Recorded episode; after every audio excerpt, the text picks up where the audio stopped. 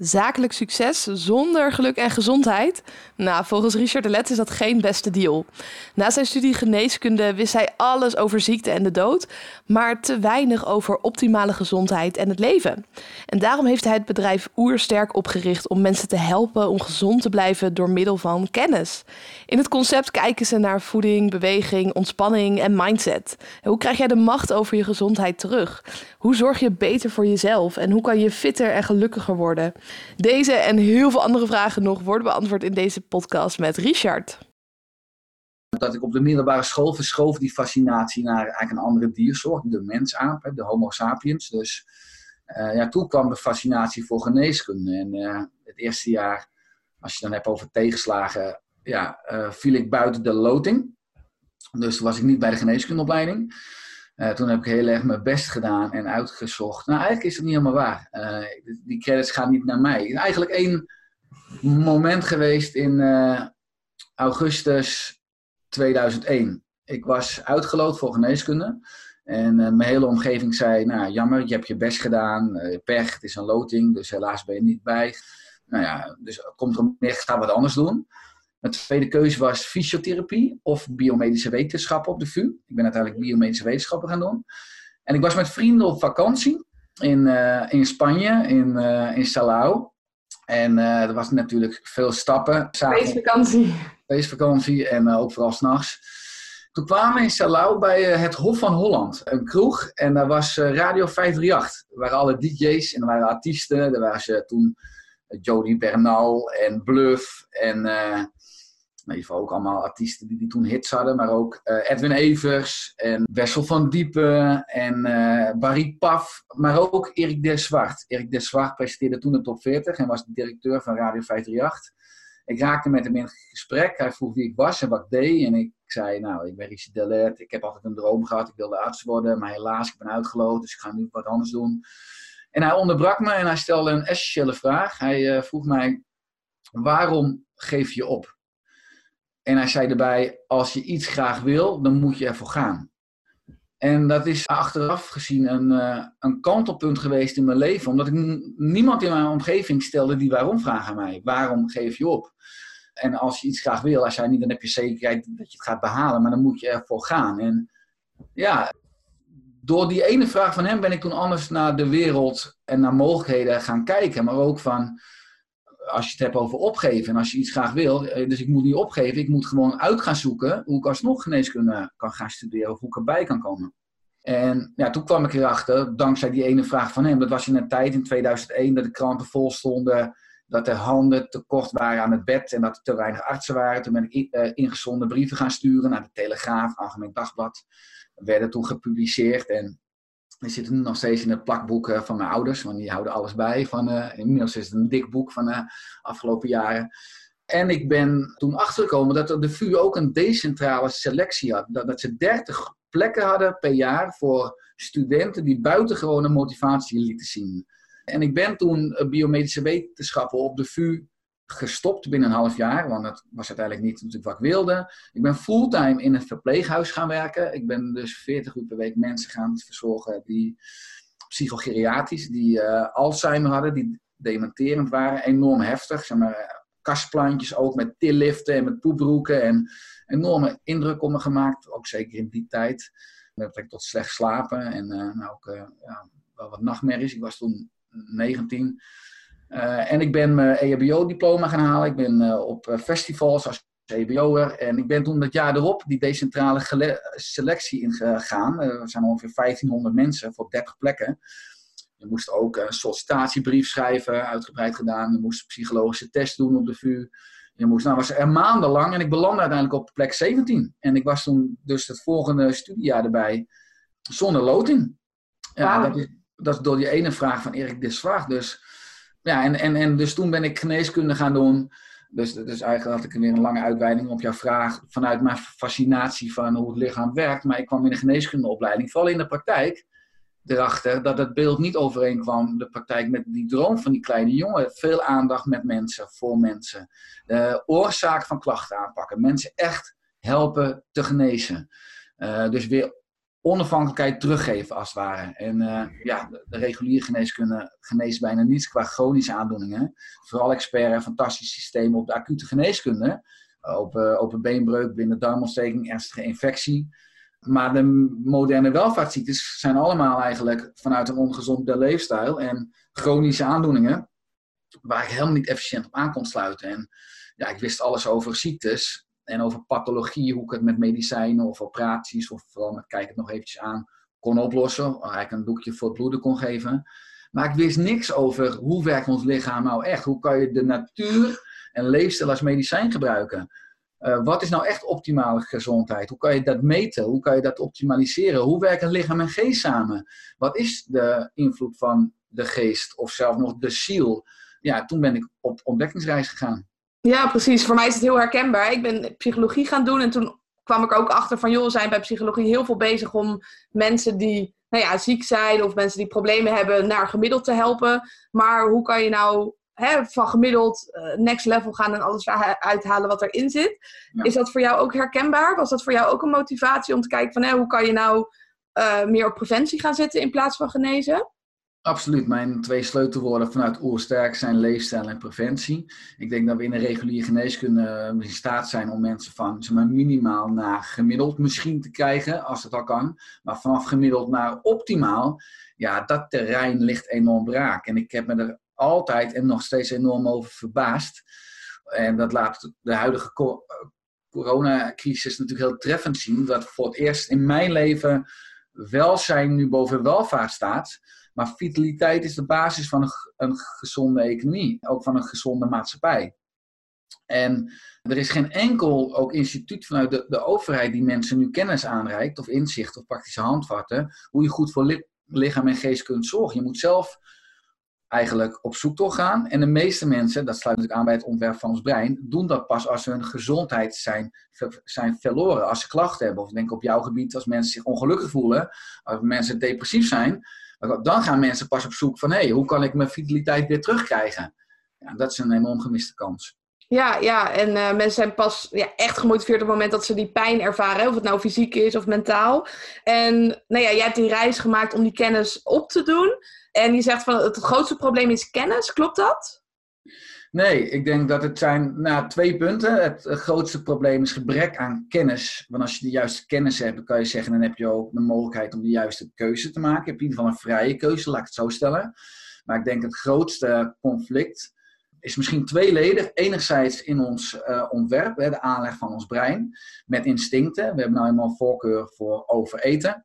We hebben een voorkeur voor lui zijn. En we hebben een voorkeur ook voor negativiteit. Hè. Dat trekken we eerder aan. We zien eerder problemen en beren op de weg dan dat we denken in mogelijkheden en potentie. Uh, en anderzijds de moderne leefomgeving. De moderne leefomgeving verleidt ons continu om de verkeerde keuze te maken. Hè. We hebben allerlei industrieën die eigenlijk onze instincten vermarkten. Hè. We hebben een voor, voor prikkels. Nou, we hebben WhatsApp en we hebben nou, social media. We hebben allerlei bedrijven met apps die eigenlijk een voordeel hebben als we langer op een app zitten. Want dan is een bedrijf meer waard. Dus we worden continu in onze broekzak en op banners, op websites, zeg maar, wordt het instinct gepakt. We hebben overal comfort, eh, roltrappen, e-bikes, afstandsbedieningen, auto's. Nou, wasmachines gaan we na. Eh, het, wordt, ik bedoel, breidt nog, steeds uit met een instinct voor energiesparen, voor lui zijn. En die bewerkte koolhydraten, die vinden we overal. Bij sportkantines, pretparken, benzinepompen. Uh, als je afrekent, dan staat in de rij bij de kassa. Dus ja, het is nu een vrije markteconomie. Maar er zijn allerlei bedrijven die voordeel hebben bij het vermarkten van ons instinct. Wat uiteindelijk leidt voor hun tot meer omzet en winst. Maar wat maatschappelijk leidt tot minder vitaliteit en veel meer zorg- en ziektekosten. En ook veel minder kwaliteit van leven. En daarom is mijn stelling soms van het is niet het probleem van het individu, maar het is echt een probleem van de soort. En het is daardoor ook veel meer een probleem wat we groot moeten aanvliegen vanuit politiek, vanuit bedrijfsleven. En eigenlijk kunnen we, het hebben over ethiek. De ethiek ontbreekt nu volledig. En daarom stel ik vaak als laatste opmerking dat moeie of prikkelbare of dikke mensen in mijn optiek normale mensen in een abnormale omgeving. En daarom roep ik mensen op om af te wijken van de ongezonde norm, de ongezonde kudde. Ja, En hey, je zegt eigenlijk van, nou, is het wel ethisch verantwoord uh, om het door te zetten zoals we dat doen? Dus uh, bijvoorbeeld een aantal jaren geleden hebben ze gekozen de, de sigaretten plaatsen gewoon achter deurtjes. Um, zie jij ook voor je om dat soort maatregelen te nemen op het gebied van voeding? Ja, zeker. Ik schreef in mijn boek Oersterk Leven. Het boek kwam uit in 2014. Ik zat 21 oktober 2014 met het boek toen bij RTL Late Night bij, bij Humberto Tan aan tafel. In dat boek schrijf ik al dat de, de maatschappelijke kosten, bijvoorbeeld dan van suiker, als je het hebt over voeding, groter zijn dan alcohol en roken bij elkaar. En ook de ziektelast. En we zijn nu hebben we al wetgeving over alcohol vanaf 18 jaar. We hebben wetgeving over roken, wat ook steeds duurder wordt. Maar eigenlijk is suiker het minst populair, omdat daar zoveel financiële belangen achter zitten. Ik heb ook anderhalf jaar geleden geprobeerd om in Den Haag bepaalde dingen ook echt op de kaart te gaan zetten. En ik ben echt geschrokken uh, zeg maar, van de, de lobbycratie. Hè? Dat zijn ongeveer, en heel veel in Den Haag, waar ze hebben ze een kleine invloed, komt meer vanuit Brussel.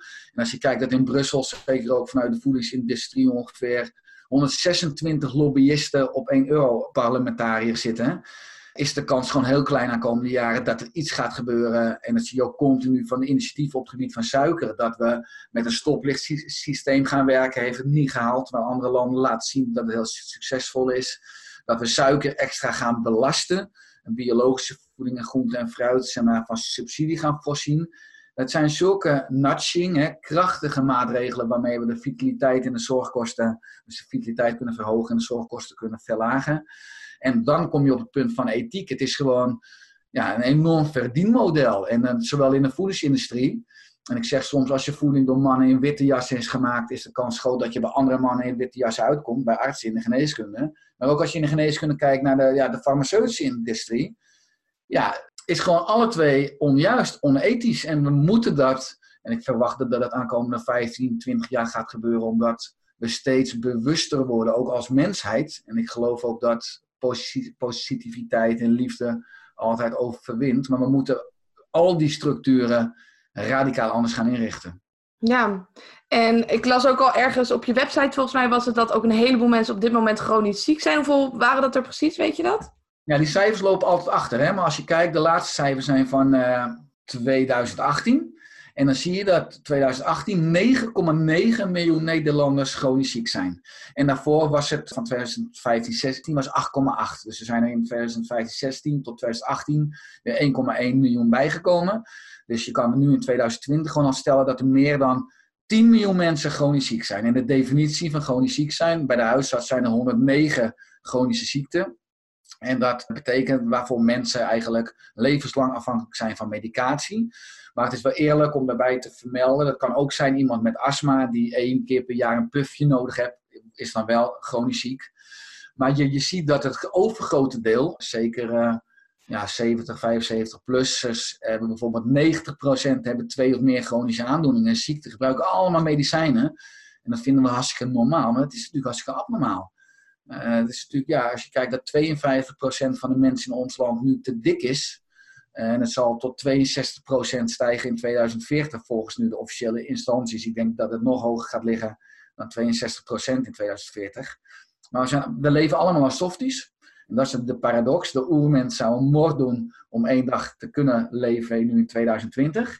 Want die welvaart is fantastisch. Ik ben ook niet een voorstander dat we allemaal weer in een hutje op de heim moeten gaan wonen. Maar we moeten dat wel kaderen. We moeten parttime als 21e eeuwmens leven en parttime als oermens. En dan het beste van die twee werelden samenvoegen. Maar nu worden we letterlijk ziek van welvaart. Welvaartsziektes zijn op dit moment doodsoorzaak nummer 1. Er overlijden vandaag veel meer mensen aan kanker, hart- diabetes dan aan, aan, het coronavirus.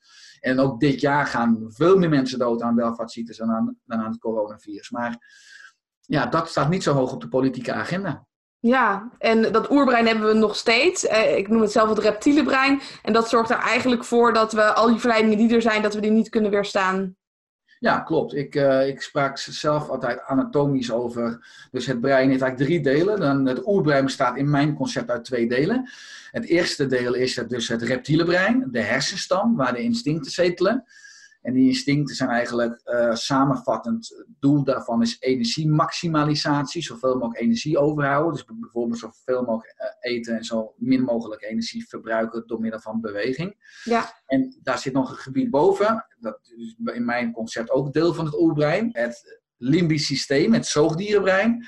En daar zit natuurlijk ook, daar de emoties ook de amygdala hè, op jouw vakgebied. Uh, als je het hebt over angst. Mensen doen natuurlijk meer dingen niet vanuit angst, dan dingen wel vanuit plezier. Precies. En je zegt eigenlijk van, nou ja, vanuit de commerciële wereld wordt daarop ingespeeld om ons eigenlijk ongezond te maken. Ja, uh, dus als je nu ook kijkt naar uh, de zakelijke markt of naar de beurs zelfs, dan zie je dat de succesvolste bedrijven zijn allemaal oerbreinbedrijven. Wij, wij zijn al helemaal aangelegd en dat is onze natuur. En dat is altijd een voordeel geweest. Die instincten zijn niet slecht, want we leven nu wel in 2020 dankzij die instincten. Die hebben al lange tijd een voordeel gehad. Maar we konden altijd tegen de oeromgeving aanleunen. Er waren natuurlijke noodzaken. Er waren honger, er was dorst, er was kou, er was hitte, er was gevaar, er was onveiligheid. En daarvoor moesten we heel veel bewegen, natuurlijk gedrag vertonen. En dat zorgde voor vitaliteit.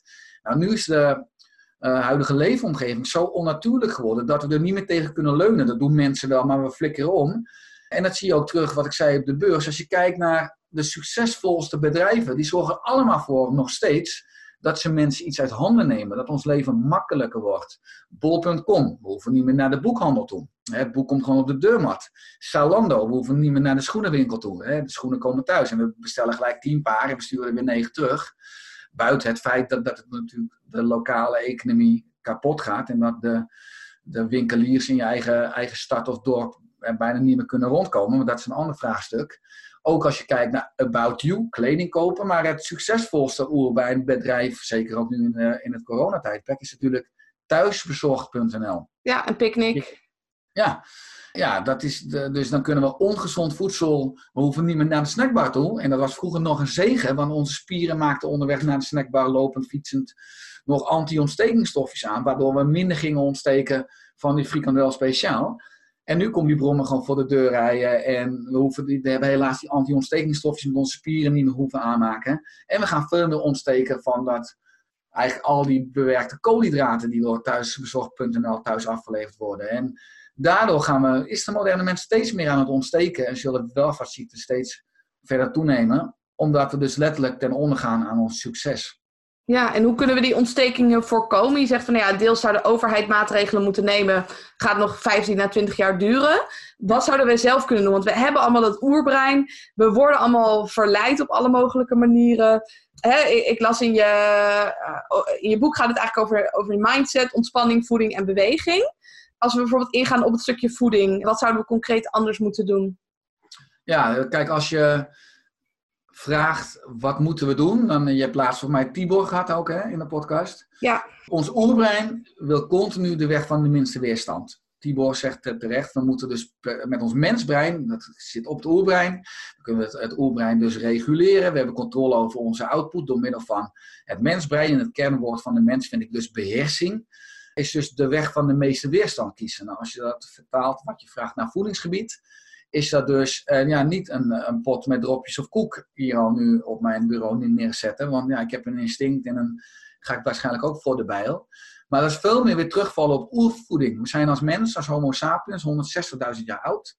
En 152.000 jaar hebben we altijd oervoeding gegeten. Dus dat betekent zeevoedsel, schaal- en schelpdieren, vis, zeegroenten, vogelte, insecten, noten, zaden, kruiden, specerijen en vooral heel veel groente en fruit. En sinds 8000 jaar zijn we ons op plekken gaan vestigen, is de landbouw begonnen en de veeteelt, zijn we granen gaan eten, koemelkproducten. En sinds 150 jaar de industriële revolutie, ook voor heel veel pakjes en zakjes. En bewerkte koolhydraten, vruchtensappen, frisdranken, koekjes, melk, chocola. Ja, gewoon veel minder bewerkte koolhydraten en suiker binnenkrijgen één. En anderzijds veel meer groente eten op een dag. Dat is echt een misschien de belangrijkste voedingsadvies. Zorg voor 500 gram groente per dag. Dus eet bij twee maaltijden groente. Eet s'morgens bij ontbijt een groene smoothie. Bij lunch een bakje rauwkost of een salade of een kop soep. En bij je avondeten een half bord groente. Of begin gewoon al met een extra opscheplepel groente. Hè? Kleinste stap geeft het grootste effect. Maar ook veel meer, uh, nou, wat ik zei, zeevoedsel, dus één tot twee keer in de week een stukje vis. Nu als je kijkt in het coronatijdperk, virussen worden beheerst door schimmels. Nou, als we schimmels gaan vertalen naar voeding, dan uh, moeten we praten over, uh, over de paddenstoelen. Dus eet paddenstoelen zijn oude vrienden, ook van ons immuunsysteem. Eet dat ook één à twee keer per week. Nou, eet gewoon veel meer kruiden en specerijen, maar ook al een open deur intrappen als drink meer water. Want ons lichaam bestaat van een groot deel uit water. Onze hersenen, maar ook onze lever, ontgifting. Aanvoer van voedingsstoffen, afvoer van afvalstoffen. Daarvoor hebben we gewoon veel voldoende water nodig. Nou, ja. allemaal uh, voedingstips. Ja, en als je het inderdaad zo zegt, het, is, het klinkt allemaal heel logisch en, en we trappen open deuren in. Maar er zijn allemaal verleidingen. Dus, hè, als we kijken naar een stukje mindset, hoe kunnen we die verleidingen toch weerstaan als we naar de supermarkt gaan of nou ja, als ze ons proberen te beïnvloeden? Nou, alles begint. Ik zie dus, ik geef mensen heel veel advies met hoe sterk over een gezonde leefstijl. In mijn optiek is een gezonde leefstijl brandstof voor een motor. Nou, en de motor is zingeving. Dus wat voor iemand echt belangrijk is. Het is ook absoluut body over mind. Dus je kan ook zeggen dat het lichaam van groot deel misschien wel gecondenseerde geest is. Dus datgene wat je denkt en hoe je je voelt is essentieel. Dus ik vraag altijd allereerst aan mensen ja, wat zijn je drie hoogste waarden, maar wat vind je het belangrijkst in het leven? En vanuit die passie of bezieling, watgene wat mensen echt belangrijk vinden, daar ga ik gezond de leefstijl op, op aanklikken. Maar puur vanuit mindset is het dus al belangrijk dat je inziet dat je zelf verantwoordelijk bent voor je gezondheid, voor je vitaliteit. Dat er een systeem is die je continu de andere kant op trekt, maatschappelijk, en dat je zelf verantwoordelijk bent voor het inrichten ook van je omgeving, ook van je werkomgeving, waardoor je vaker de gezonde, juiste keuze maakt. Dat je proactief moet werken, investeren in je vitaliteit. Er is geen instantie die je daarin stimuleert. Dus daar moet je, je moet zelf die keuze maken. En je moet continu dus voor jezelf nagaan, wat vind ik echt belangrijk? En hoe kan ik keuzes maken en een gezonde leefstijl daarop laten aanklikken, om uiteindelijk die impact te maken in mijn leven die ik wil. Want de betekenis die je in je leven kunt maken, hangt af van de hoeveelheid energie in je lichaam, dus fysieke flexibiliteit, en creativiteit in je hoofd, dus mentale flexibiliteit. En dat hangt echt weer samen met leefstijl. Uh, maar daarvoor heb je de juiste kennis nodig. En als je dan weer gaat kijken over ja, puur een stukje brede mindset, denk ik dat perceptie is natuurlijk essentieel. Hoe kijk je naar de wereld en de wereld die je waarneemt? De wereld is niet zoals die is, maar voor een groot deel natuurlijk een, een projectie van hoe je zelf bent. Dus je kan enorm veel doen uh, aan je eigen mindset om uiteindelijk anders naar de wereld te kijken. En veel meer ook in mogelijkheden te denken en in overvloed vooral. Ik denk dat dat een belangrijk onderscheid ten opzichte van schaarste en angst.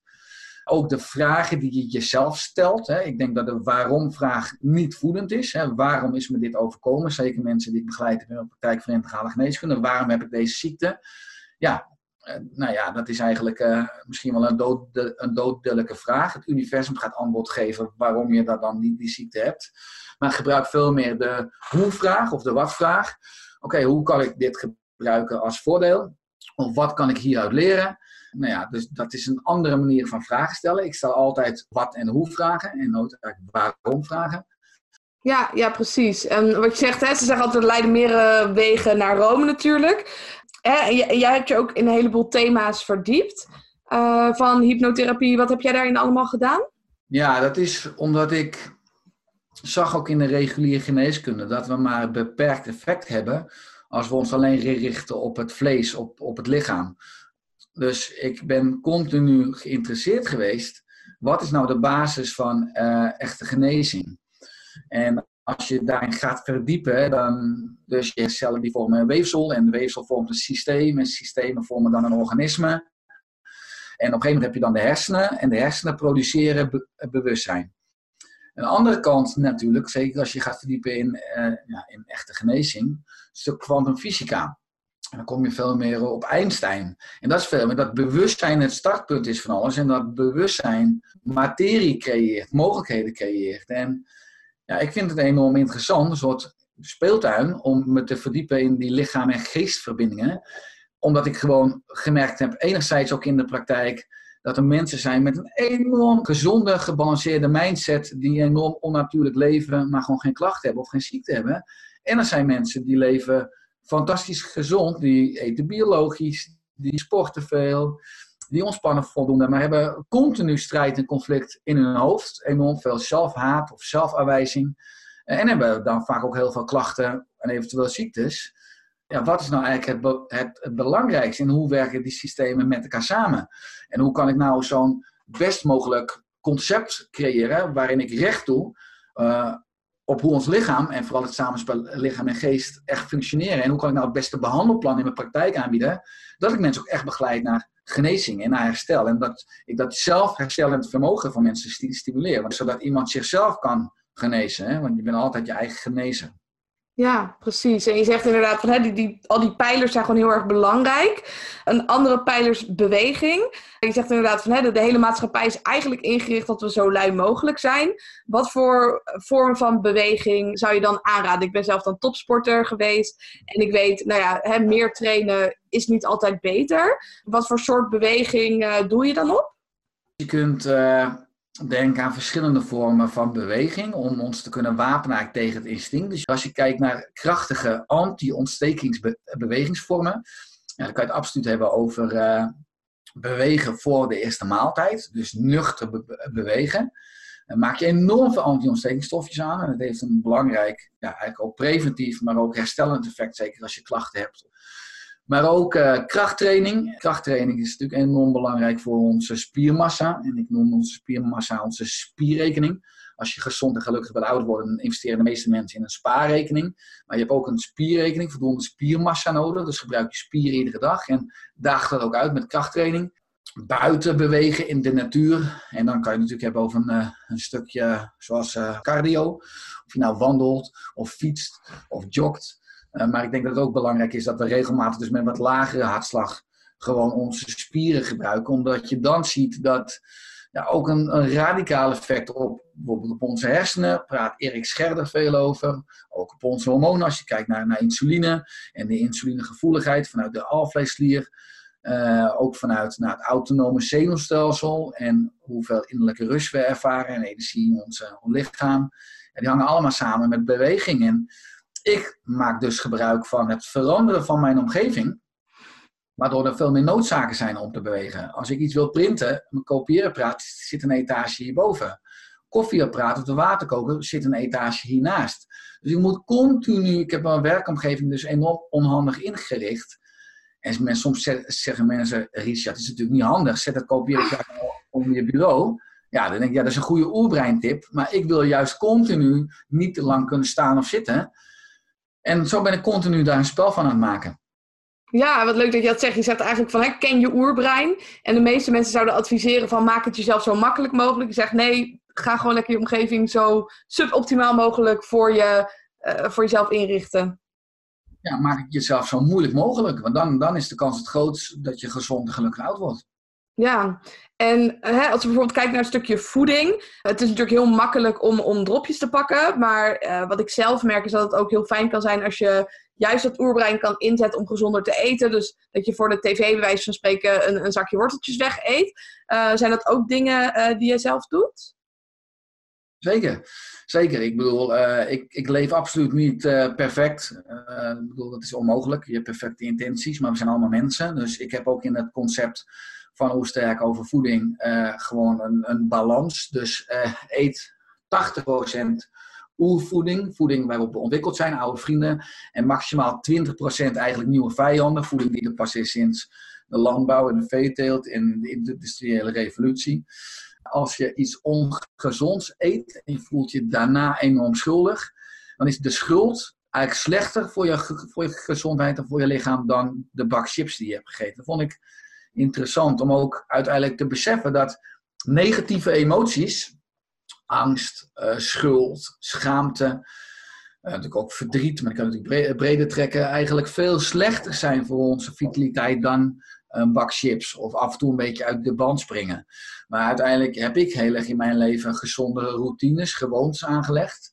En op voedingspatroon doe ik bijna alles goed. Maar als ik dan een keer buiten de deur eet, wat nu beperkt optreedt uiteraard, omdat we veel nu in huis zitten met het coronatijdperk. Uh, maar dan maakt het me helemaal niet uit als er een mandje stokbrood staat op tafel. Of ik, uh, het maakt me ook niet uit wat er dan op mijn bord ligt.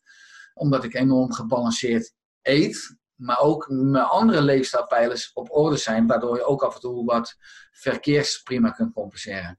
Ja, en interessant wat je zegt. Hè? Soms dat als jij ongezond eet, om maar even tussen aanstekens te zeggen, dat, dat het schuldgevoel ongezonder is dan het eten zelf. Hè? En als we het dan hebben over het stukje ontspanning, hangt denk ik daarmee samen. Als je zo'n schuldgevoel hebt, hoe zou je daarmee om kunnen gaan? Allereerst door altijd liefdevol en begrip voor, voor jezelf te, zijn. Hè. Uh, we hebben compassie als mens. Dat is een unieke eigenschap, ook vanuit het mensbrein. Wat is ook voor heel onderscheid empathie, compassie van beesten. En het, je blijkt ook uit heel veel onderzoek dat de zelfzorg van mensen beter is als ze meer zelfwaardering hebben. Dus in Amerika is het gebruikelijk dat mensen af en toe zeggen van ik ben geweldig en zichzelf een schouderklopje geven. Wij leven heel erg in Nederland van doe maar normaal, dan doe je al gek genoeg. Uh, ja, dat zei mijn vader vroeger ook altijd. Ik ben veel meer van, ja, doe maar gek hè, dan doe je al normaal genoeg. Maar allereerst, uh, wees gewoon lief voor jezelf. En waar je veel van houdt, daar wil je goed voor zorgen. En ik denk dat we ja, wel ook wat milder naar onszelf mogen zijn. Maar als je uiteindelijk echt helder hebt wat je wil, wat je belangrijk vindt in het leven. En als je ook echt snapt wat die onnatuurlijke voeding in je lichaam doet. Van je darmbacteriën tot je hormonen. Tot gewoon als je een dag later naar je ontlasting kijkt. Hè, de feedback die we iedere dag krijgen of over je energieniveau een paar uur later. Dat, dat je daardoor ook gewoon, dus als je veel meer lichaamsbewustzijn krijgt. Heel veel mensen die overleven in hun hoofd en hun lichaam bungelt er een beetje bij. Dan, dan voel je niet het fluisteren van je ziel, maar ook die subtiele signalen van je lichaam. Van dat die voeding ook gewoon niet optimaal voor, voor je is. Ik denk als je dat veel beter gaat voelen, ja, dan wil je op een gegeven moment dat. Ik, ik kon vroeger genieten van. Uh, bijvoorbeeld een maaltijd bij de McDonald's. Een Coca-Cola glas, joh. Dat vond ik heerlijk. Ja, ik kan het nu gewoon niet meer eten en drinken. Ook al krijg ik 1000 euro. Omdat ja, ik dat niet meer in mijn systeem wil hebben. Ja, dat heeft ook gewoon te maken met een stukje persoonlijke ontwikkeling. Hoe meer je weet, hoe meer soms ook deuren achter je dichtvallen. Soms denk ik ook nog wel, shit, ik wou dat ik het niet wist. Dan was het leven echt makkelijker. Maar ja, ik, je bent wel in staat om, om veel beter voor ja, dat kostbare instrument te zorgen waar je dit leven in reist. Ja, en je zegt inderdaad van ik wou dat ik het niet wist, dan was het leven wat makkelijker. Wat ik zelf zeg maar merk, op het moment dat je dus minder keuzes hoeft te maken, omdat bepaalde dingen geen optie zijn. Hè, dat brein wat we hebben, dat geeft dan ook weer veel meer rust. Als hè, McDonald's geen optie meer is. Uh, ik sprak laatst met Janneke en zij is veganistisch. En zij zei juist, doordat ze dus geen, geen vlees mag eten, gaat ze naar de supermarkt, kan ze eigenlijk maar kiezen uit twee soorten mayonaise want de rest is allemaal niet veganistisch. Denk je dat je gelukkiger wordt van, van meer keuzes of juist minder? Nee, eh, we worden gelukkiger van minder keuzes. Omdat ons brein helemaal niet gemaakt is voor uh, keuzestress. De moderne mens zijn alweer oude publicaties, ligt nog hoger, maar heeft minimaal 2800 beslissingen per dag. Waarvan ongeveer 200, 300 keuzes op, op voedingsgebied. En daar is ons brein helemaal niet voor ontworpen. En dat put inderdaad onze wilskrachtspieren bijna uit, waardoor we vaak in de loop van de dag, avond gewoon ja, standaard de verkeerde keuzes gaan maken. En dat zie je ook mensen die op dieet zijn, die eten s'avonds een koelkast leeg. Ja. Die s'avonds gebeld worden door zo'n callcenter medewerker voor een nieuw telefoonabonnement, wat je helemaal niet hoeft. Die mensen weten gewoon, als mensen binnen een minuut niet ophangen, dan hebben we ze. Hè? Dan, dan, gaan, dan gaan ze ja zeggen. En wat ik ook zei hier in huis, als ik trek heb en ik ga neuzen in mijn voorraadkast, of ik trek een la open, dan vind ik geen zak chips, dan vind ik geen fles cola, dan vind ik geen. En dat is een beetje pre-commitment. Al als je boodschappen doet in de supermarkt, dan begint het al. Leg dan niet de verkeerde dingen in je winkelmandje het liefst, hè, in plaats van soft in winkelwagen, bij winkelmandjes. Zodat je thuis dan niet die verkeerde keuzes kan maken. En hoe minder keuzes je hebt, en dat zie je natuurlijk extreem bij uh, Max Zuckerberg of uh, of Robbins, hè, de mental coach, die al vaste kledingsetjes hebben, wat Steve Jobs ook had. Ja. Die zeggen van, ik wil al mijn energie alleen maar voor die dingen gebruiken wat echt toe doet. Die creatieve e-, energie niet verspillen aan, ja, welke broek ga ik aantrekken, of wat voor paar sokken, of wat ga ik ontbijten. Ja, dus hoe minder keuzes, hoe meer impact we eigenlijk met die energie kunnen maken voor de dingen die er echt toe doen. Ja, en je zegt van, nou ja, het slechtste idee is dus al om die supermarkt in te gaan en allemaal slechte dingen in een mandje te gooien. Ik kan me ook voorstellen, je, hebt het, je had het net ook over die zelfliefde, dat als je gewoon te weinig zelfliefde hebt, dat het ook heel lastig is om goed voor jezelf te zorgen en, en doelgericht aan de slag te gaan. Hoe zou je dat kunnen opbouwen? Klopt. In Oersterk, mijn eerste boek uit 2012, schrijf ik: Je eet alleen een rotte appel als je een rotte appel voelt. Ja. Je ziet zeker de mate van zelfwaardering ook terugkomen in hoe natuurlijk of hoe bewerkt onnatuurlijk dus mensen eten. En ik denk dat het in de basis dan gaat, als je op jouw vakgebied komt, over mindset, is overtuigingen. Welke overtuigingen heb je? Wat geloof je over jezelf? Wat geloof je over de wereld dat niet voedend is? En daar begint het wat niet dienend is. Waardoor je blijkbaar niet ziet of voelt, qua perceptie, hoe wonderbaarlijk instrument je hebt en bent. Hoe liefdevol jezelf bent. En wat een, wat, wat een magisch potentieel je hebt. Als je dat even niet voelt door de lagen die eromheen zijn gelegd door je ouders of door het onderwijssysteem of naar mensen tegen wie je opkeek. Kijk, wat, wat interessant is van mensen, is dat we in zeker de kindertijd, de eerste zeven jaar, waar alles bijna geprogrammeerd wordt en geconditioneerd wordt, we ook leren van mensen. Dus mensen tegen wie we opkijken, dat is altijd gevaarlijk, want die kunnen je infecteren met hun denkbeelden. En we kunnen dan dingen aannemen en programmeren, terwijl we het niet zelf meegemaakt hebben. Dat onderscheidt dus echt van dieren. Dieren moeten iets meemaken, daaruit leren en dan gaan ze het opslaan. Wij kunnen van onze opvoeders of vanuit ons schoolsysteem leren van je moet die mensen haten. Of als mensen tegen ons zeggen van nou, hou daar maar mee op, want dat kan je toch nooit. Terwijl we het nog nooit ervaren hebben, dan zullen we aannemen dat we dat niet kunnen. Of je bent niets waard. Nou, we hebben allemaal natuurlijk in onze kindertijd dingen gehoord of dingen meegemaakt, maar vooral dingen gehoord, geprogrammeerd van uiteindelijk uh, de teleurstellingen en angsten van, van mensen tegen wie we opkeken. Uh, die ze per, per ongeluk ook op, op ons geplakt hebben, die stickers en die etiketten. Dus uh, ik probeer af en toe ook vanuit een helikopterview ook regelmatig, zeker minimaal één keer in drie maanden, te kijken wat geloof ik nou echt?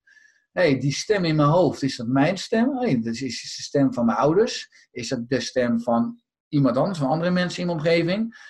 Wil ik dit ook echt geloven? Maakt me dit gelukkig? Draagt dit bij voor de missie die ik heb?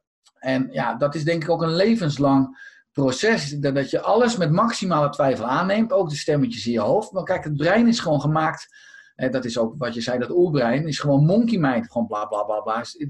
De functie is van continu overal een mening en een oordeel over geven. En hoe meer stress je hebt, hoe meer je in de linker hersenhalf zit, waar ook dat ego zit. Wat ook vaak angstig is en wat veel meer denkt in afgescheidenheid en in bezit en ook een beetje in, uh, in schaarste. Dus als, als ik het eerder heb, dan kan jij het niet hebben. Terwijl als je in balans bent, dan is het linker en rechter hersenbrein zijn beter doorbloed. En dan, dan, dan voel je dat er overvloed is. En dan ga je veel meer eh, in eenheid denken. En, maar alles begint in de basis bij het oplossen van die chronische stress in je hoofd.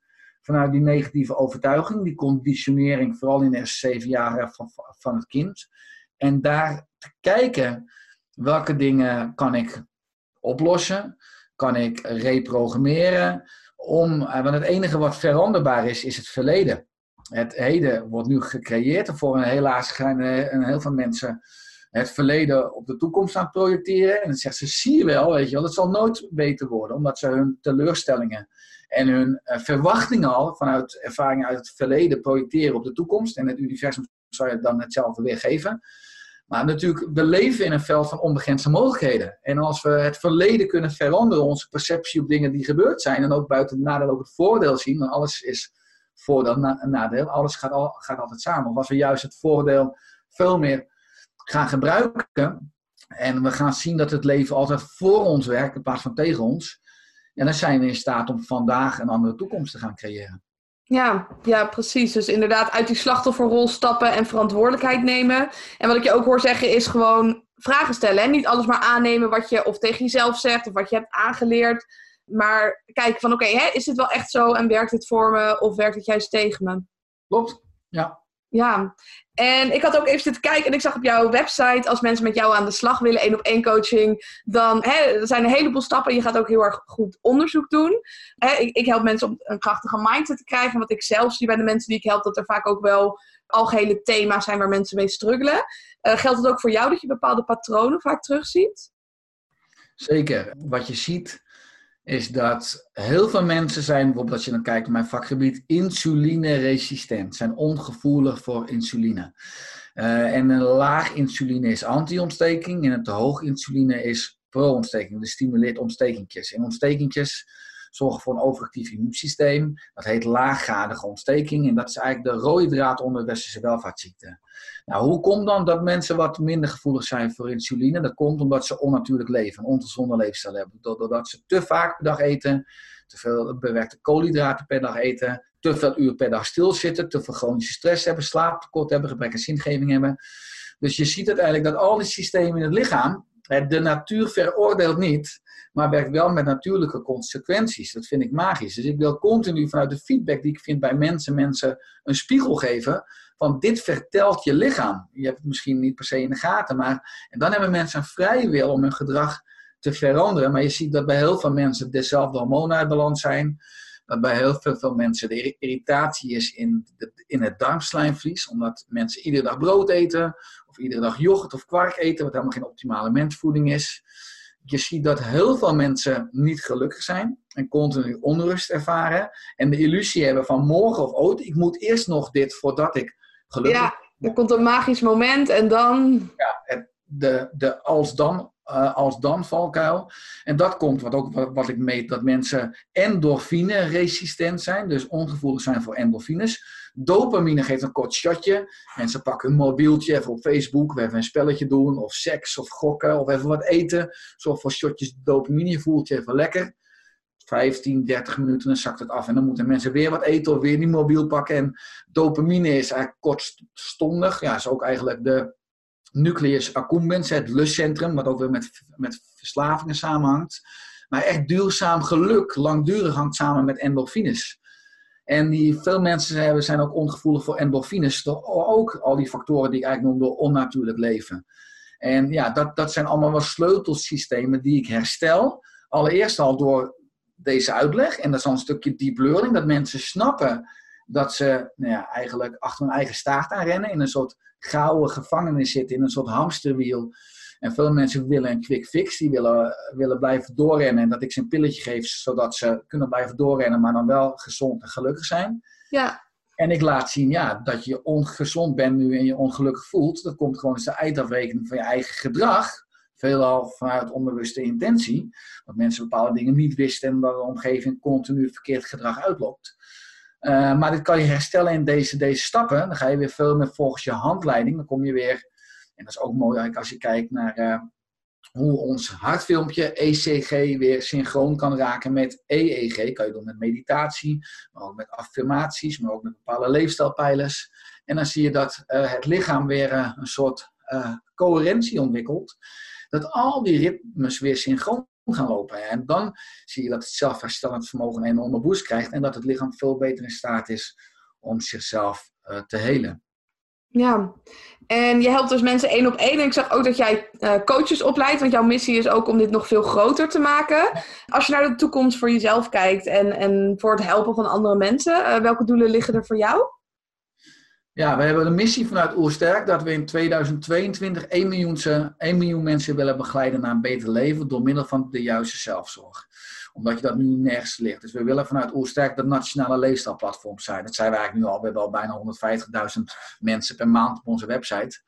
En dat doen we ook via onze opleiding. Dus we willen, ik wil duizend mensen opleiden die ieder jaar duizend mensen kunnen helpen. Dus dan duizend maal duizend is ook een miljoen. En uh, ja, dat, dat, is, dat slaat enorm aan. Uh, om de eerste honderd uh, oersterke coaches zijn anderhalve maand geleden ge geslaagd.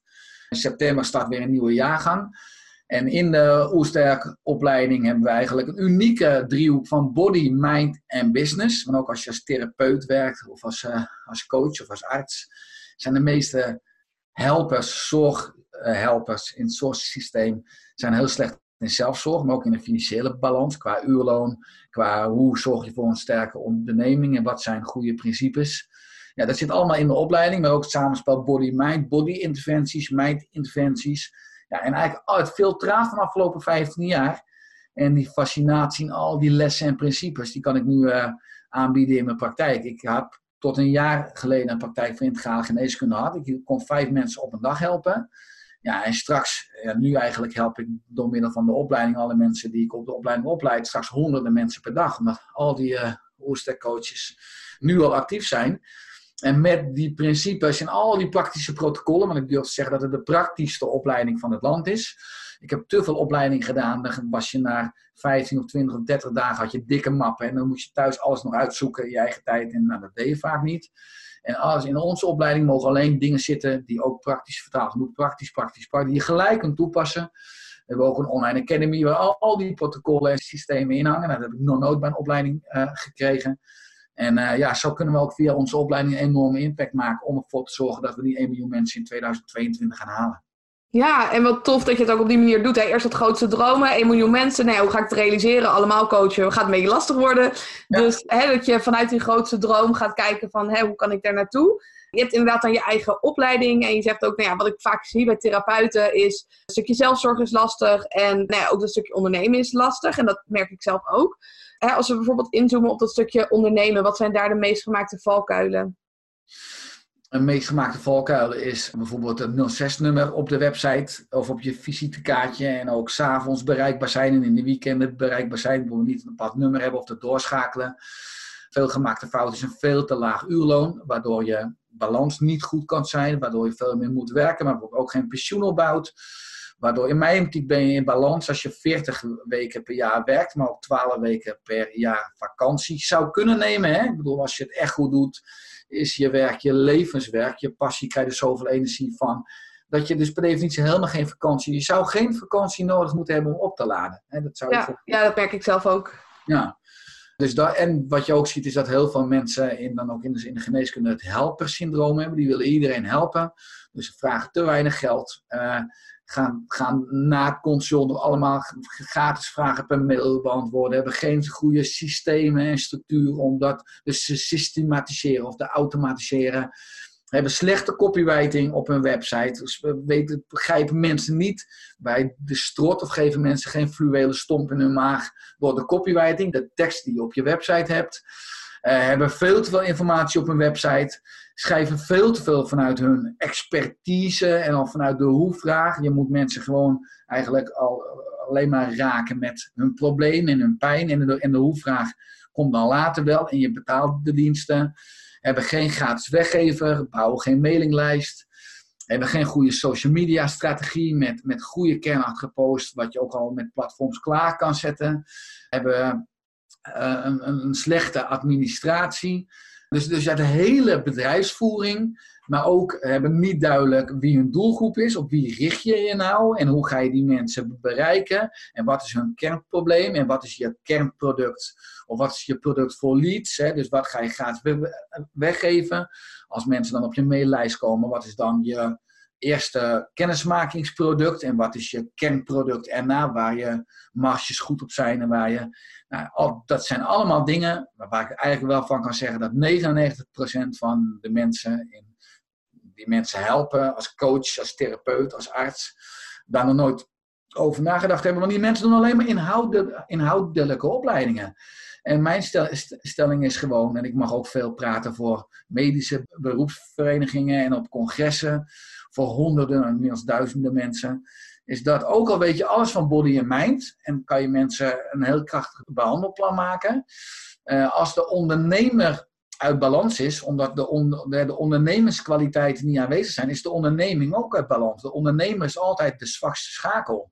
En als je die ondernemersvaardigheden niet hebt, hoe je een gezond bedrijf bouwt, want het wordt nooit aangeboden in die inhoudelijke opleidingen. Terwijl als je werkt als coach, therapeut, arts, ben je gewoon ondernemer. Ja, daar ligt in mijn optiek nog de grootste winst en de grootste groei. Wat veel interessanter is uiteindelijk dan al die vaardigheden en al die inhoudelijke kennis die die mensen fantastisch hebben. Maar wat nooit optimaal tot uiting kan komen op de lange termijn, ook met duurzame groei voor je eigen vitaliteit, als je die onderneming niet gebalanceerd hebt staan. Ja, precies. Ik vergelijk het altijd met, hè, je kan nog zo'n goede eh, zaak hebben, maar als jij een hutje op de hei staat, dan weet alsnog niemand je te vinden. En als jij 24-7 open bent, nou, op een gegeven moment val je zelf een keer om.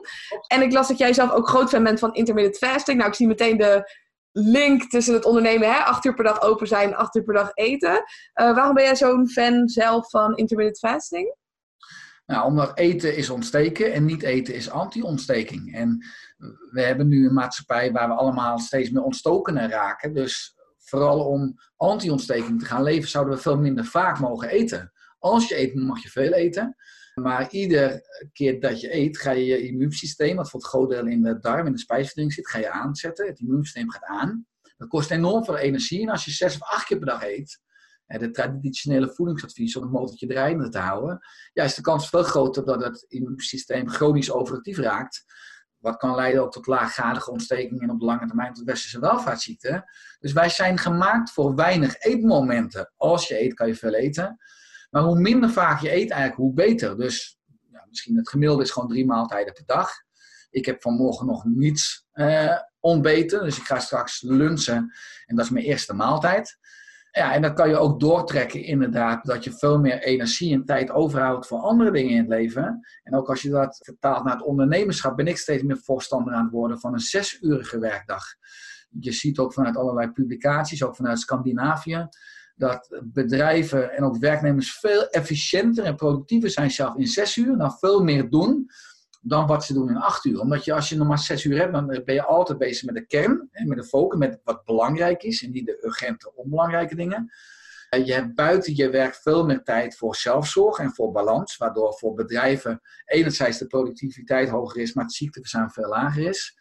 Ja, en je hebt veel meer tijd voor de essentie, ook buiten je werk om. Richt je nou op datgene waar je impact mee maakt. En de valkuil is een beetje, als je te veel tijd hebt, ga je automatisch loopt dat vol. Want het universum kent geen leegte met ruis en afleiding en allemaal urgente dingen die belangrijk lijken, maar natuurlijk niet belangrijk zijn. Ja, precies. En je zegt, hè, ik ben er steeds meer fan van. Doe je dat zelf ook al, die zes-urige werkdagen? Nou, zeker nu met coronatijdperk waar ik thuis zit. Met, ik heb twee zoons, Noah van 9 en James van 1. Dus ik kan eigenlijk, maar ik moet heel erg uh, ja, gefocust in blokken werken. En ik werk denk ik maar maximaal, misschien nog minder uh, dan zes uur per dag. Zeker. En ik ben vijf uur sowieso stop ik. En om negen uur s morgen start ik. Maar ook daartussendoor heb ik allerlei... Ik, ik, ik lunch altijd thuis. Maar we hebben nu ook s'morgens dat we, dat we samen even lekker een kop thee in de achtertuin drinken. Dus ik ben nu echt bezig met de essentie. En ik uh, ja, werk nu zeker maximaal, maar misschien maximaal nu maar vijf uur per dag. Ja, en, en hoe werkt dat voor jou? Wat voor verschil merk je daardoor? Ja, dat gaat hartstikke goed. Ik ben uh, ook creatiever dan ooit. Ik heb uh, de afgelopen drie weken mijn nieuwste boek, mijn negende boek, is nu klaar. Die gaat volgende week na, naar de drukker. Een Oersterk Journal, dus echt een werkboek. Die heb ik dus ook eigenlijk afgemaakt in die vijf uur per dag. Ik heb nu een zelfzorgabonnement gecreëerd. Dat hebben we net gelanceerd afgelopen maand vanuit Oersterk van 9,95 per maand. Waar ik de hele Online Academy, al onze online cursussen en al mijn intellectuele eigendom deel. Voor slechts 9,95 per maand.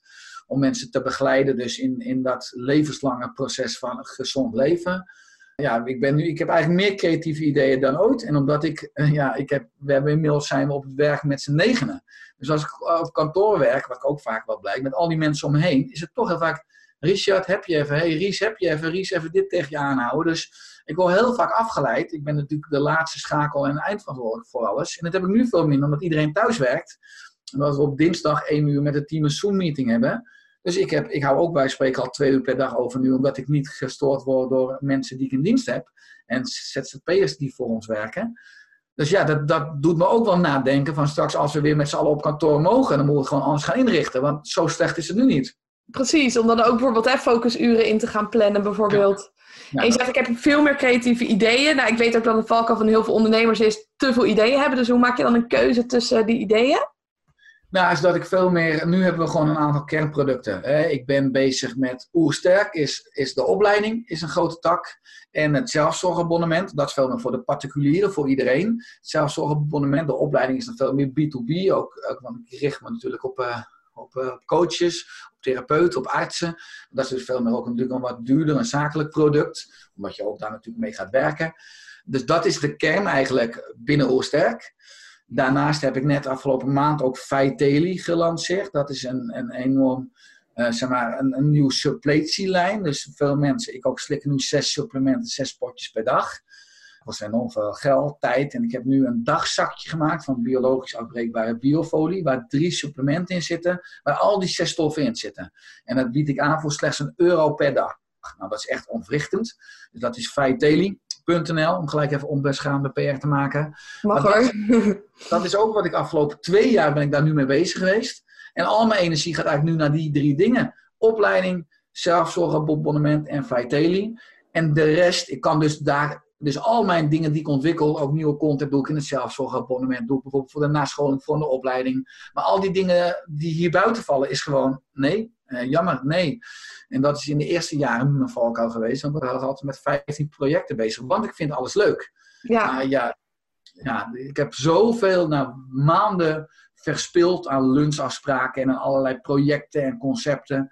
Wat uiteindelijk waarmee je breed gaat en uiteindelijk dan acht producten of dingen aanbiedt voor mensen, waardoor mensen helemaal niet meer snappen wat je doet. Of steeds denken, oh, weer iets nieuws. En uh, dat leidt eerder tot dat je minder impact maakt. Zeker ook minder inkomsten hebt. En dat je zelf veel meer werk en onrust en ruis hebt. Omdat je continu moet schakelen, waar we niet voor ontworpen zijn. Dus, dus dat is eigenlijk al mijn veiligheidspal. Dat ik echt wel helder heb tot 2022 de hoofdprojecten waar mijn energie heen gaat. En de rest is gewoon, hoe jammer ik het ook vind, is nee. En hoe ben je die transitie gaan maken? Je zei, ik had eerst allerlei verschillende projecten lopen. Nou, nu heb je drie hoofdpijlers. Hoe heb je die knopen doorgehakt? Ja, gewoon met vallen en opstaan. Doordat ik te vaak dan ervaarde van, hé, hey, ik ben zelf gewoon doodmoe. Ik sta weer op het podium voor honderden mensen iets te propageren van balans. Uh, maar het moet natuurlijk wel walk your talk zijn. Je moet er wel zelf voorleven. En ik heb dan te vaak ervaren dat zelf mijn hele energie, mijn management gewoon op zijn lag. En uh, ja, dus dat heeft me enorm geholpen om dat ik uiteindelijk wel het wil voorleven om het te veranderen. Omdat ik in die acht jaar uh, ja, ook wel te vaak periodes heb gehad van chronische stress enerzijds. En anderzijds heeft me natuurlijk ook enorm geholpen. Bijvoorbeeld ja, uh, ruim twee jaar geleden werd mijn vrouw weer zwanger van James. En als je dan weer vader wordt, dus anderhalf jaar geleden, en s'nachts ook als zo'n kleine aap spookt, dan word je gedwongen om je energiemanagement, om je agenda veel meer te kaderen. Om heel veel onbelangrijke projecten heb ik toen echt afgezegd. Omdat ik wist van ja, die energie heb ik toch niet. En ik wil veel thuis zijn. En energie die ik heb, wil ik binnen oersterk kunnen richten op die dingen die echt belangrijk zijn. Dus ik denk dat kinderen ook echt helpen om je. Ik werd gedwongen om me echt weer terug te komen op de essentie. Toen heb ik radicaal weer allerlei dingen beëindigd. Ja, ja ik uh, had het ook met een collega-ondernemer erover. Die, die vertelde ook dat als uh, vrouwen kinderen krijgen, dat ze inderdaad veel efficiënter gaan werken. Omdat je die stok achter de deur hebt om, nou ja, om je agenda anders in te delen. Of dat als mensen willen afvallen, neem een hond, want dan moet je wel naar buiten. Dus die stok achter de deur, dat is hè, super belangrijk, zeg je, als motivator om dingen te veranderen. Ja, klopt. Ja, en ik ben ook heel benieuwd als je nu zo terugkijkt. Hè, zijn, je bent bezig met je negende boek. Je hebt al heel veel impact gemaakt. Eh, tegen welke dingen, wat was jouw grootste tegenslag? Ja, de grootste tegenslag is dat altijd je stemmetje in, je eigen hoofd, laat ik zo zeggen. Ik denk dat dat je grootste tegenstander is. Je interne criticus. Uh, ik was vroeger oh, ja, heel erg onzeker en angstig, omdat ik vroeger enorm stotterde. Dus dan heb je jezelf enorm goed geconditioneerd van, ja, je bent gewoon een enorme sukkel en het zal nooit iets worden. En ik nooit ook, zeg maar, kon praten op podia of kon bellen, want dat kon ik vroeger ook niet. Dus enerzijds, ja, die interne criticus, daarmee, zeg maar, uh, ja, tot een soort compromis komen van dat, dat de angst was vroeger altijd leidend. Nu is de angst niet per se weg, maar ik ben leidend en de angst mag veel meer bij me komen zitten. We, doen het samen. En aan de andere zijde heb je natuurlijk ook heb ik een boodschap over voeding, over leefstijl, over geneeskunde. In de maatschappij een enorm krachtenveld. Waar natuurlijk ook veel, nou ja, zeker ook als je hoog boven het mijveld komt, veel kritiek krijgt. Ja, en daar heb ik ook wel enorm aan moeten wennen. Ik, heb, ja, ik ben enorm van in media, ook in media geweest, ook nationaal.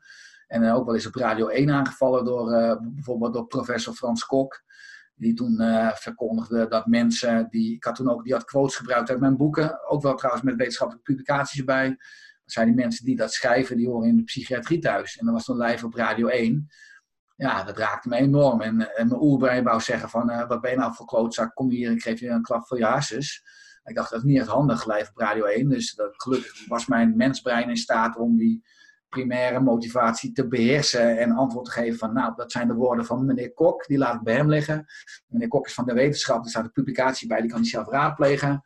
Ja, verder ga ik hier niet, niet op in, maar ja, dat raakte me enorm toen het interview afgelopen was. Toen kon ik ook alleen maar huilen. Uh, dus dat, dat, maar dat hebben we wel toegeleid en daar ben ik hem nu ook enorm dankbaar voor. Uh, dat ik tot een punt kwam van, ja, ik, ik krijg enorm veel kritiek. Of ik krijg ook, ook kritiek. De meeste mensen prijzen me, maar je kop wordt er ook afgehakt. Maar ja, als dat de prijs is, dan moet ik dat accepteren. Ik heb nou eenmaal deze boodschap en die wil ik delen. En dat voel ik vanuit mijn DNA, vanuit mijn tenen.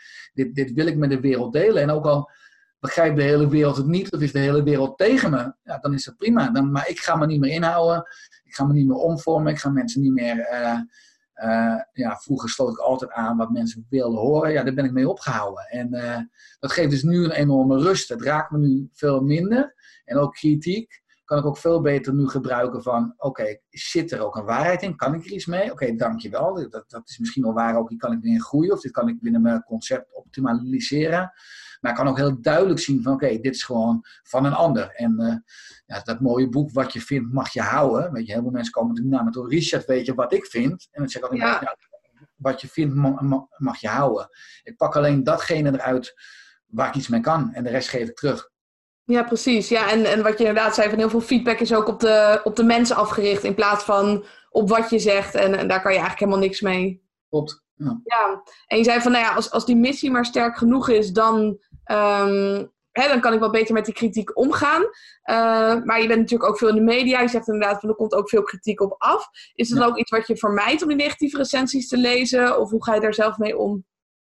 Uh, nou, ja, ik, uh, het, is, het is continu een uh, conflict wat je hebt. Want de media, het medialandschap is in mij natuurlijk ook enorm uit balans. Ook de mensen die daar werken. Maar je hebt het podium soms wel nodig omdat je enorm veel mensen hebt bereikt. Dus ik zeg nu ook steeds vaker tegen bepaalde grote nationale media gewoon nee. Ik bedoel, ik ben ook bijvoorbeeld bij RTL Late Night of bij andere media live is heerlijk. Want dan kan ik mijn boodschap verkondigen. Kan je misschien iemand aan tafel hebben, kan je van mening, maar ze kunnen niks knippen. Ik zeg nu bijvoorbeeld ja, het verleden een aantal keer nu nee gezegd tegen RTL Boulevard. Want daar ben ik ook uh, een paar keer in geweest. En dan doe je een interview. En dan verknippen ze het zo. En dan gooien ze het ook door elkaar heen. Dat zelf, als ik dan de uitzending zelf zie, dat ik er zelf van leer. Met andere woorden, het klopt niet meer. Ze hebben de context ja. Ja, en dan ben ik op een gegeven moment wel uh, kritisch op geworden van wil ik daar dan nog wel aan bijdragen. Want ik heb helemaal geen controle over het eindproduct. Ik heb bij, uh, bij Ersin, de Keuringdienst van Waarde, NPO 3, die is natuurlijk ook veel op de web, ook een interview gehad over zoetstoffen drie kwartier, ja, dan zenden ze 20 seconden uit. En eigenlijk daar weer een, een, een flutquote die ik dan eventjes zo doorheen doe, die, die, die pakken ze dan. Dus ja, ik ben blij dat we nu met Oersterk inmiddels zo'n bereik hebben en zo'n platform en podium hebben, dat we steeds minder afhankelijk zijn van die nationale media. Maar het is dus wel nu een punt dat ik gewoon tegen de nationale media durf te, te zeggen: nee, ik, ik kom niet of ik draag niet bij in dit item. Als ik dan twijfel hoe ze me, hoe ze me profileren. En uh, of het wel aansluit bij de kernwaarden en principes die ik heb. Maar dat, dat blijft een conflict. Ja, dat kan me voorstellen. En als je het dan ook hebt over die drie pijlers die je hebt, dan valt het er niet onder. Dus dan is het ook nou ja, niet makkelijk om een keuze te maken, maar wel duidelijk wat de keuze moet zijn, denk ik. Klopt. Ja, en hè, als je ook nog kijkt van, naar de toekomst, los van je bedrijf, welke doelen heb je zelf nog staan? Ja, het is echt mijn doel. Uh, ja, persoonlijk uh, is dat ik oersterk, zeg maar, als bedrijf, maar ook als ondernemer en als de hele persoonlijke ontwikkelingen die daar voor mij in zit. Als ik 40 ben, over drie jaar echt, echt stabiel wil hebben, als echt gezond bedrijf, dat het theoretisch ook helemaal door kan gaan als ik tegen een boom rijd. Ik, ik wil ja, aankomende jaren nog meer balans vinden tussen werk en privé tot de essentie. Dus eigenlijk steeds minder gaan werken met meer impact. Oester coachopleiding natuurlijk, met die mensen, die 1 miljoen mensen gaan helpen in Nederland. Dat ik echt bereik in 2022. Maar ook gewoon privé hoop ik met, met, met, met mijn jongens nog veel meer te groeien. Ik ben van Noah, 9 jaar, trainer. Ook bij ADO, bij zijn voetbalclub. Ik train ze op woensdag. Ik ben leider op, uh, op zaterdag. Ik hoop dat ik ook echt voor mag leven voor mijn zoons. Want dat is veel krachtiger wat ik doe dan wat ik zeg. En dat ik met Oersterk steeds grotere podia mag bereiken om mensen te inspireren. En misschien ook aan komende jaren internationaal. Dus dat we ook in het Engels uh, gaan, gaan schalen. Ja, en verder probeer ik gewoon heel erg uh, te, te, genieten van al het moois wat er vandaag al is. Ja, ja, dus gewoon genieten van het nu en tegelijkertijd bedenken, hè, wat is er nog meer mogelijk?